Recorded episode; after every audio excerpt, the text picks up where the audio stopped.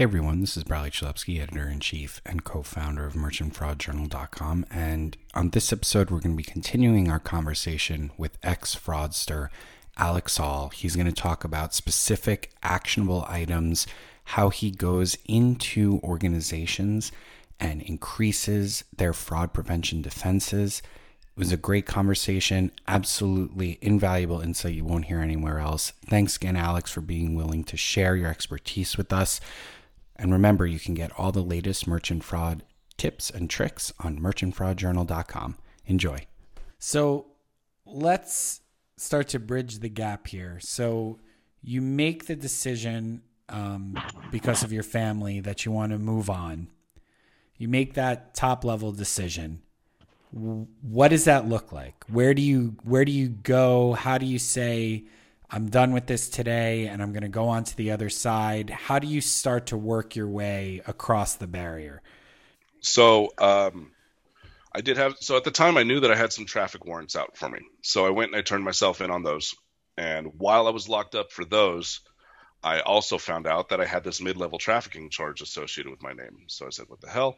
Found out that this dude from high school uh, that I used to serve different, you know, things to, um, he had snitched on me. He rolled on me, sold me out, and um, I uh, I got busted for that. So I ended up selling a, a, half ounce of coke to a to a cop. So I found out about that while I was locked up on traffic warrants. So um, for mid-level trafficking, you're looking from one to four years in prison, or what, three to seven years, I think it was, three to seven years in prison. Um, you know, so it scared the shit out of me. Uh, I went to court. I spent six months in jail, uh, going through the court process, and uh, was able to get out on probation. So, but I was also because it was mid-level trafficking, and I had a, a high, um, uh, whatever they call it, missing court. I, I, never went to court. I didn't care. Everything went to warrant. So because of that, I was put on high uh, intense supervision. So that's house arrest. So because I had a drug charge, I couldn't go live with my family because my mother-in-law was uh, on probation at one point in her life. I couldn't go live with, with my family, and so they actually house arrested me to the Catholic Charities homeless shelter. Wow. So I'm house arrested for what's supposed to be 19 months to a homeless shelter. Uh, a lot of loops and, and, hoops to jump through, um, but I ended up finding a job. I decided that you know I would be most effective either in an operations management position or in a fraud prevention capacity. So I got a job working at a fraud distribution com- or a vape distribution company. Um, and yeah, like I said earlier, within my first six months, I had got the transaction analysis down. I brought their chargeback rate from twenty-eight thousand uh, dollars, six-month rolling average of twenty-eight thousand dollars a month for chargebacks down to eight thousand. Um, every quarter, we were doing one hundred and fifty-eight thousand dollars worth of transaction analyses.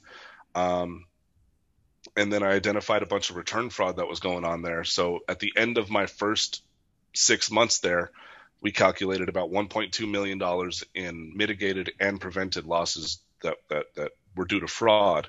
So I'm happy with that. But that was the first uh, success that I had on this side of the fence. And then um, yeah, I was promoted several times. I ended up managing the dropship division over there. Helped all the all the accounts that I was managing. Helped all them get get their fraud situations under control. How to how to do transaction analysis, um, and chargeback representments. And then COVID hit, and now I own Dispute Defense Consulting. And I'm talking to you. yeah. There we go. Living the dream. Living the dream. Um, so I want to go all the way back there to the beginning. Uh, you gave us kind of the the broad overview there. So you start working.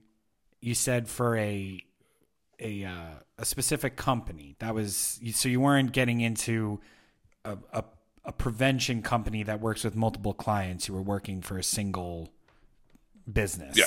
So take me through that process now's where I want you to to to share all that that great expertise that you have. I want I want to know the whole the whole thing that you're willing to share. You get in there. What are you looking for? What's day one? What are you thinking? I got to figure out where this is, that is. I got to take me through that whole process. Okay. Uh, it was actually really awesome because they didn't have anybody dedicated to fraud prevention prior to me working there. What they did have was customer service representatives who would look at orders that were flagged by Shopify.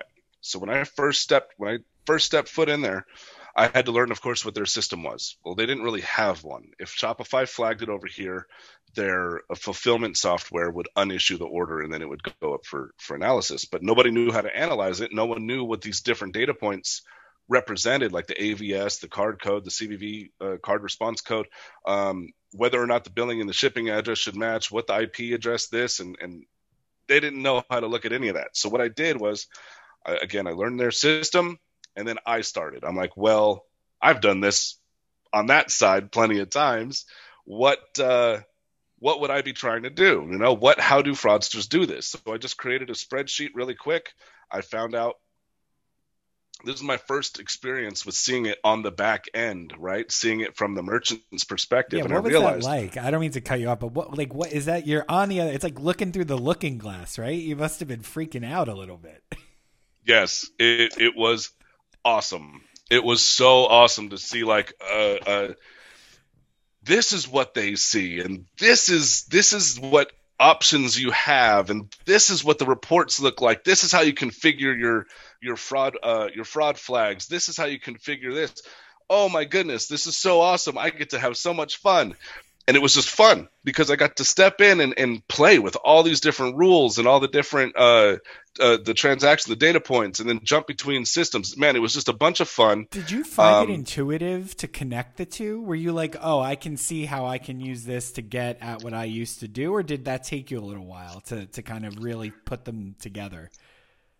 So once you learned the interface, uh, so once you learn the interface, yes. Uh, after getting to know where things are in the interface, knowing how they work together, and knowing how eh, on that side of the fence we used to bridge that gap by using social engineering or, or, or whatever. We'd call in and say, "Hey, my you know my wife ordered that. Can you just put it through?" Oh, sure. We used to bridge the gap that way. Well, I can bridge the gap just by clicking this button, but I know what people are calling in for, so I can help people in customer service. Oh man, it was such a great time. And yes, you're right. It was super intuitive.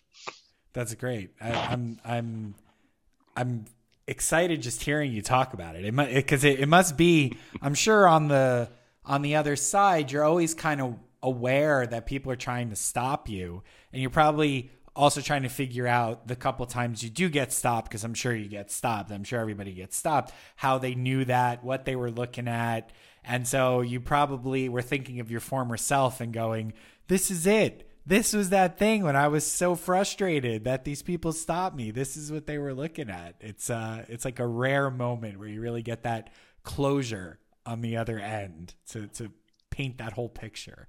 So 100%. Yeah. it's that's so cool. So um so what what I know you you don't want to give away the whole uh the whole kitchen sink here so to speak, but what are some of the things once you get set up, you understand, you, you're you're you're not figuring out the system anymore.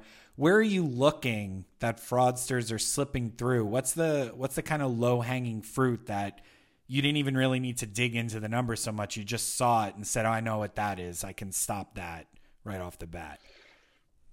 Um. Well, of course, your card code. If your card code's not on point, like why even process the the transaction if it's e-commerce? Why even you know if your cvv is not on why even do that? Uh, secondarily be aware of what your avs response codes represent. And then thirdarily third uh, make sure that you understand the importance of what the story is being told to you with every transaction. So if you use these five data points five six data points uh, the billing the shipping card code address name blah blah blah blah it tells a story. Everyone tells a story, and if it, it and and just be aware of what these so what give these me an example of a good story and a bad story. Okay, so well, the good story is uh, billing and the shipping match right with an AVS response code of Y, and the IP address is no more than 10 kilometers, depending on how it's measured, away from the uh, zip code or within 10, 10 kilometers of the zip code. That's the best one. AVSY, billing and shipping match. Card code represents M if it's Shopify, and um, and within 10 kilometers. Perfect story. Good. Uh, So bad weren't- story. Weren't you Oh. able as a fraudster though to manipulate those? Yes. Right. So so it's still iffy. You never Yeah, know 100%. so there's a- there's an A and a B after you flag the transaction. So there's a transaction flag, and then you can go course A or course B. Course A is going to be that you request additional documentation. So then you're forcing these people. So say, say, um, you catch this bad transaction. The story tells you a bad story. So you're like, okay, I want to verify this further. So you request verification documents from them.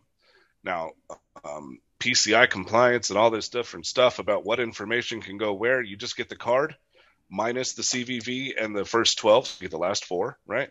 Um, and you get their ID minus their ID number. Now, when you and a selfie, right? So they take a selfie. You get those three pictures submitted uh, for this one transaction, and um, that's how you can do a secondary verification. Um, we call it just request verification docs.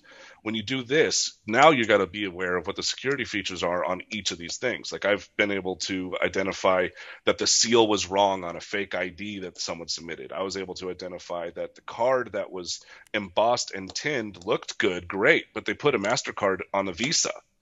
You know, like you can identify all these things and um, and at the end of the day, it's it's the importance between customer satisfaction and merchant security that has to be taken into consideration. Um, and then you consider that every chargeback is worth, you know, any amount of money. If you lose pre-arbitration or arbitration and you pay another $275 on top of that $80 transaction, you tell me if it was worth giving the customer the benefit of the doubt. Right.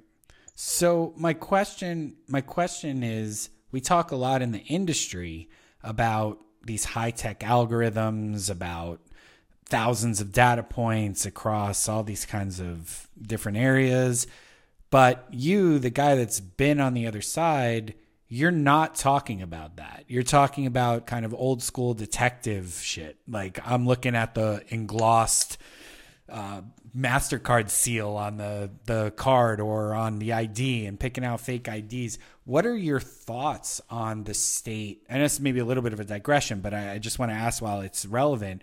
What is what are your thoughts on the state of the industry, the broader kind of high tech fraud prevention industry? As somebody who's been on the other side and is now on this side, do you think it's good, bad? Are you indifferent? Do you think that it's all a bunch of hype? Like what what is what is your thought on that? Uh, so it is awesome. I got to say, it is awesome, but there are some missing points. There are some missing. There are some missing things. So, um, the the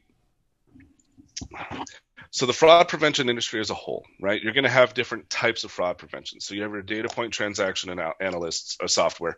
You have your chargeback representments. You have your ID validators. You have your device validators. You have your data, uh, your service orchestrators. Then you have your graph data. This, all of them do different things, right?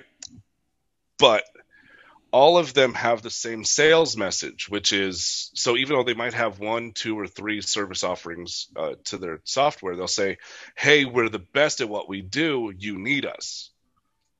Okay, well, no one can argue with that. I got you. But here's the thing no one single service is the end all be all. No one is the ultimate fraud prevention solution. And that's my that conclusion that I have is based on the fact that as a fraudster, um, I exploited every transfer of value that you can in, that you can imagine. You know, and I always give the comparison between the hot dog stand on the corner and the corporate juggernaut on the, you know Walmart, right? So you have the the hot dog stand. What his needs are for a fraud prevention service is the ability to identify fake cash. That's it. Simple. That's his entire strategy. That's all he needs. Cool. We'll now go to Walmart. Walmart has cash, checks, card, then they have cashing checks. Then they have lines of in-store credit. Then they have e-commerce. They have drop shipping. They have the Amex, Bluebird, Money Center, this and this and that, sending money, this and that, money orders, uh, return policies, marketing promos. They have all of these different transfers of value that stand to be exploited. Each one of them needs to be aware of how they stand to be exploited. Now, what one system can Walmart hire to handle all of its fraud prevention? There isn't one not in my opinion. There's there's ones that can have different effects at different places. Don't get me wrong. That's why I say they're awesome. I'm not putting billions of dollars into R&D software, right. but they have and they're they're diving down the rabbit hole of transaction data point transaction analysis and they're doing a damn good job right so they're awesome but there's a lot of gaps in between the different service providers and um, that's actually what dispute defense aims to do is, is i aim to work with all these different service providers in order to help supplement you know where their clients might need a little bit more care or a little bit more more direction um, outside of just transaction analysis they might need a little bit of help with their policies, a little bit of help with their returns, a little bit of help with uh, identifying uh, friendly fraud in their chargebacks. But that way, the service providers can keep their market share and be a little bit more effective rather than, you know, losing it to someone else. So anyway, that's my assessment of the entire fraud prevention industry. No, that's great because it is, and I I, mean, aim to help. It's great. No, it's a great. I've never heard anyone put it that way, and it's a really interesting thought because obviously I come from the other side. I started working in with these high tech solutions, um, and so it's really interesting for me to hear you talking about how you're doing it as somebody who's actually been down in the muck is not a data scientist but somebody who's really done the thing. And then when you go over to the other side you're you're using like old school MacGyver methods to try and find people. And that's just a it's it's a huge disconnect for someone because from my end I mean I I was never working in the prevention area. I worked in the marketing part of the business, but when we would talk about the the product, we're always talking about the same technology that you use in car, you know, self-driving cars and all these kinds of things. And so to have you in front of me saying that you're you're checking for IDs to make sure the decals are are there, uh, it's really interesting to hear that there are gaps and that you you can't just automate the problem away at the end of the day. And I think that's why we also still see a, a I know in our publication we've come out in favor of the idea that there's always going to be a human fraud analyst role because people are always going to find those gaps in the blanket solution and they're going to have to find someone that knows where those gaps are and can fill them.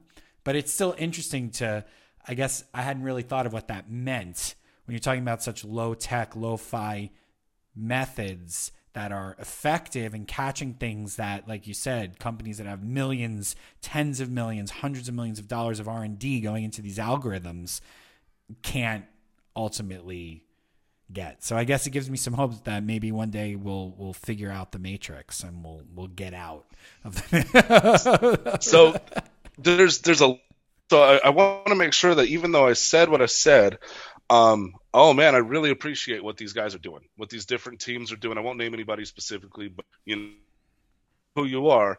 They're doing badass work. They're doing amazing work, but it's just so laser focused, right? They're going deeper and deeper down the rabbit hole for that form of of of fraud prevention, and they're doing an amazing job. So I don't want to discredit anybody in the game. They're all doing awesome. Um, it's just yeah, there is space in between them, and AI, ML, you know, uh, institutions are, are doing or um, yeah, they're doing really well. Um, but yeah, it, it, to your point, I feel best the best fraud prevention strategy is going to include as much automation as is possible with someone overseeing it at the top in order to have that human element just you can get rid of a whole fraud prevention team in my opinion automate all their processes and have someone overlook it and manage the software.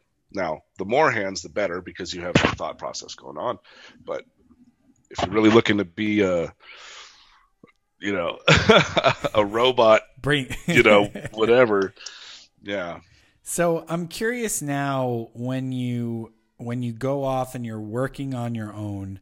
Um, I want to I want to get into kind of what the difference between working in in one company versus working with a, a, bunch of different organizations as a freelancer, so to speak, because obviously they're conceptually different. But I'm I'm interested to know you don't have as much time to work with each person when you're not there nine to five or whatever every day. You're you're focused on that one thing. You're doing it over and over again, and there you can really build your house the way you want it built. You can set the foundation, build it up. You're there for months, years. You you could put everything just so with a budget. You probably hire some people, et cetera, et cetera, et cetera. Very different than going into a situation where you're just someone that they're bringing in for an immediate ROI. You have to get some quick wins, probably cut some corners, even though I'm sure you won't want to say that, just to get to where you need to be fast enough. Um, and you're not so much worried about building the best possible ship or best possible house as you are delivering value on why they're hiring you right away. So I'm interested kind of when you're transitioning across that divide, if your mindset shifts or if you're just taking certain things that you know are top level absolute has to have and then leaving some maybe the more nuanced details out because you don't just don't have the time to do it with the amount of time you're spending with that merchant. What does that what does that look like on your end when you're striking that balance between speed and effectiveness? So i've put together a, a four step process and that's what kind of sets me apart or sets dispute defense apart from from a lot of other service providers is um, the fact that I first identify what what I've what I term as transfers of value, just like I was saying before. Um, I want my solution to be um, as effective as possible for the merchant. I'm not coming in saying my solution is the best as it is by my solution. That's not what I'm saying. I'm saying let's get together. Let me find out where where you stand to be exploited. I I can help you identify where you stand to be exploited, and um, then let's put together a platform or a, let's put together a strategy that's going to play out over six months. Six months, as you know, is the is the average lifespan of a transaction before you know uh, chargebacks can be filed up to six months later, sometimes two years. But if you don't see it by six months, you're not going to see it. You can almost guarantee that, right? If you don't see the chargeback within six months. My contracts last about six months, and it and it starts off finding out what the needs of the of the merchant are and then I work with them on a weekly basis uh, or bi-weekly basis if they have the software that they need. Um, and along the way, we just put these policies in place that are going to strengthen up their um, that are going to strengthen their their operations. In addition to that, management so they can track the effect of fraud and as it happens over the course of months, quarters, you know, years. Um, we establish what fraud might look like in every one of their departments it's it's an involved process at the very beginning, but then you just kind of see it play out and make adjustments as you go. And then they take my assessment at the first at the onset, and they take my assessment at the end. We see what the differences are. And, um, hopefully, after six months, they don't need me anymore. Hopefully, after six months, I've done my job. They understand everything that they need to understand, and they can move forward. Now, if it's a high volume place, I might refer them over to one of my partners. Um, you know for the data point transaction analysis but it's understood that that's all that software is going to do is data point transaction analysis and guarantee the, the the transaction amount. That's it. So if that's all they want and they can you know make use of one of my partners they go right ahead. So that's how that works. So do you find in the course of your work that the the biggest determining factor is just the merchant specific business versus what vertical they're in or how they're choosing to sell online? Is there a lot of variation that you need to do as a prevention specialist based on what industry or vertical that you're working in? Or are you finding that fraudsters are fraudsters kind of wherever they are? Um, so yeah, my my biggest claim to fame on the streets was the ability to exploit a vertical outside of retail and wholesale. Um, I won't go into which right now, but that was my biggest claim to fame. You could make a three hundred thousand dollar income off of twenty minutes of work, and it wasn't had nothing to do with credit cards. Um, yeah, it was it was it was pretty lightweight as far as the workload wow. goes. Um, but so in doing that, um, every transfer of value has its ways of being exploited. And that's what uh, my whole operation is heavily weighted on the idea of transfers of value. If the if i can send you a box of rocks call it a return and you give me money we participated in a transfer of value.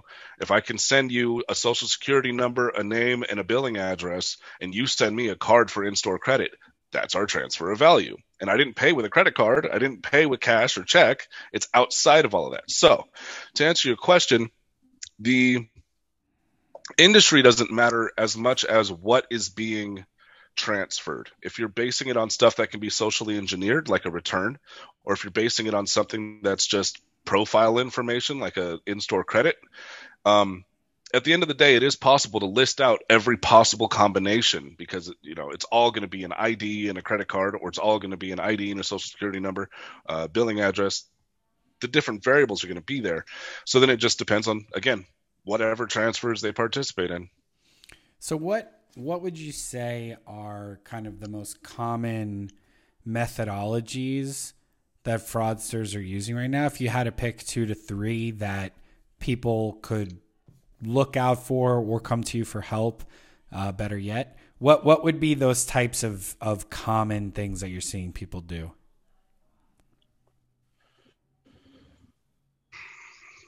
Um, I don't think that credit card is going to be the top of the line all the time. Okay. Our, my internet's failing for some reason. Can you hear me? Yeah, I still hear you. Oh, okay. My internet started. To, okay, so I think that the thing that's going to live on by volume card transactions, no matter what, you avoid that. Um, people trying to, uh, you know, use stolen credit cards online from the dark web. Okay. Yeah. So you think But just I would. s- the sheer volume of people that can do that, I guess, and do it very easily makes it uh, Mm-hmm. makes it easy. Okay. And what would be the other one? Uh, so to I would suggest that if you have not put real into uh, your development of a fraud prevention strategy, get in touch with me. Uh, just if you haven't done it yet, you need to. Uh, that that doesn't matter if you're doing fifty thousand a year, five hundred million a year. If you haven't put real thought towards your prevention strategy, contact me. Let's talk because uh, when you get hit for thirty thousand dollars and you're not prepared for it, thirty thousand dollars worth of transactions, you got you got to consider the way that fraudsters operate. When they find a place that works, they just keep attacking. It's it's like a shark that smells blood. So then they they find out that this works this way. They put it on the dark web. They they they advertise their method that they found. I I, I stress they do. I never. That's ridiculous. So why, why ridiculous? Because then it just plays it out. It it it it waters it down, and then eventually it gets fixed. If I now get a two thousand TV from, you know, big box, right? Why would I go tell everyone how to do it? Why don't I just keep doing Right. it once So- or twice a month? Is that like a fame thing? Do people, like, people just can't keep their mouth shut because they feel like a baller doing They that think kind they're of thing? cool. Yeah. They think they're cool. I'd rather be the best that I can be, silent in my own room. No one needs to know about me except for whoever's in my network.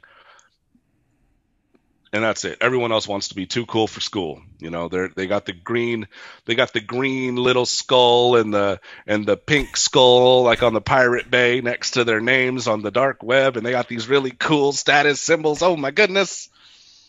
Yeah, no, And you got that's not me. right. I'm the one chilling over here doing math. Anyway, so um, yeah, I, I think as far as I go, uh, if you haven't developed a strategy, get get in touch with me. I'll tell you where your soft spots are, and I'll tell you what you need to do to get them fixed, and how to identify what attempts look like. That's the most important thing is to know how to identify what attempts look like. So this is Yeah. this is going to be my last question, not because I don't have more, but because I've already taken up an hour of your time, um, and maybe we could do this again sometime because I, I have so many so many questions. But I guess to to close it out, I would I would ask kind of a fun question, which would be, what do you do to protect your personal information and your credit card information from fraudsters. And if you just say you just there's nothing I can do and I just kind of leave it up to to chance, that's a, a fair answer. But I'm I'm curious what you do as someone that's been on that other side to try and protect yourself. I stay away from low end credit cards. I stay away from things that are readily accessible to to anybody, right? Um, but there's a catch 22 to that because if you go to high end, high requirement credit cards and debit cards, things that have a lot of prerequisites, those are the ones that are specifically being targeted by smart fraudsters, right? Based on their BIN numbers. So No, to tell you the truth, I got rid of all my prepaid stuff. Like when I first established my company, because of my history, I had I there was no getting a real credit card or a real debit card, so I stuck with prepaid for a long time. But I got rid of all that. Now I'm now I'm established and I'm a big boy. Um, at the end of the day, unfortunately, just like so many merchants, you know, we rely on the ability to just watch out for fraud that goes into our system, not necessarily our cards getting stolen because we have the guarantee of chargebacks. So bank with someone good, bank with someone who has your back. Um, yeah, that's that's really it. When it comes to consumer fraud, I'm sorry to say there's really nothing you can do because a lot of it can be generated. A lot of it's available whether you just file your chargebacks and hope your issuer has your back. Sorry. well, I I can't thank you enough for your time, Alex. This has been just amazing and so much fun for me, and I really appreciate you coming on and being willing to share your story and tell us more. And congratulations on getting your life in this direction and your family and taking care of them. That's just an incredible, incredible story, and uh, really happy to hear it. And you're a great guy, and uh, we're happy to have you on this side of the of the fence.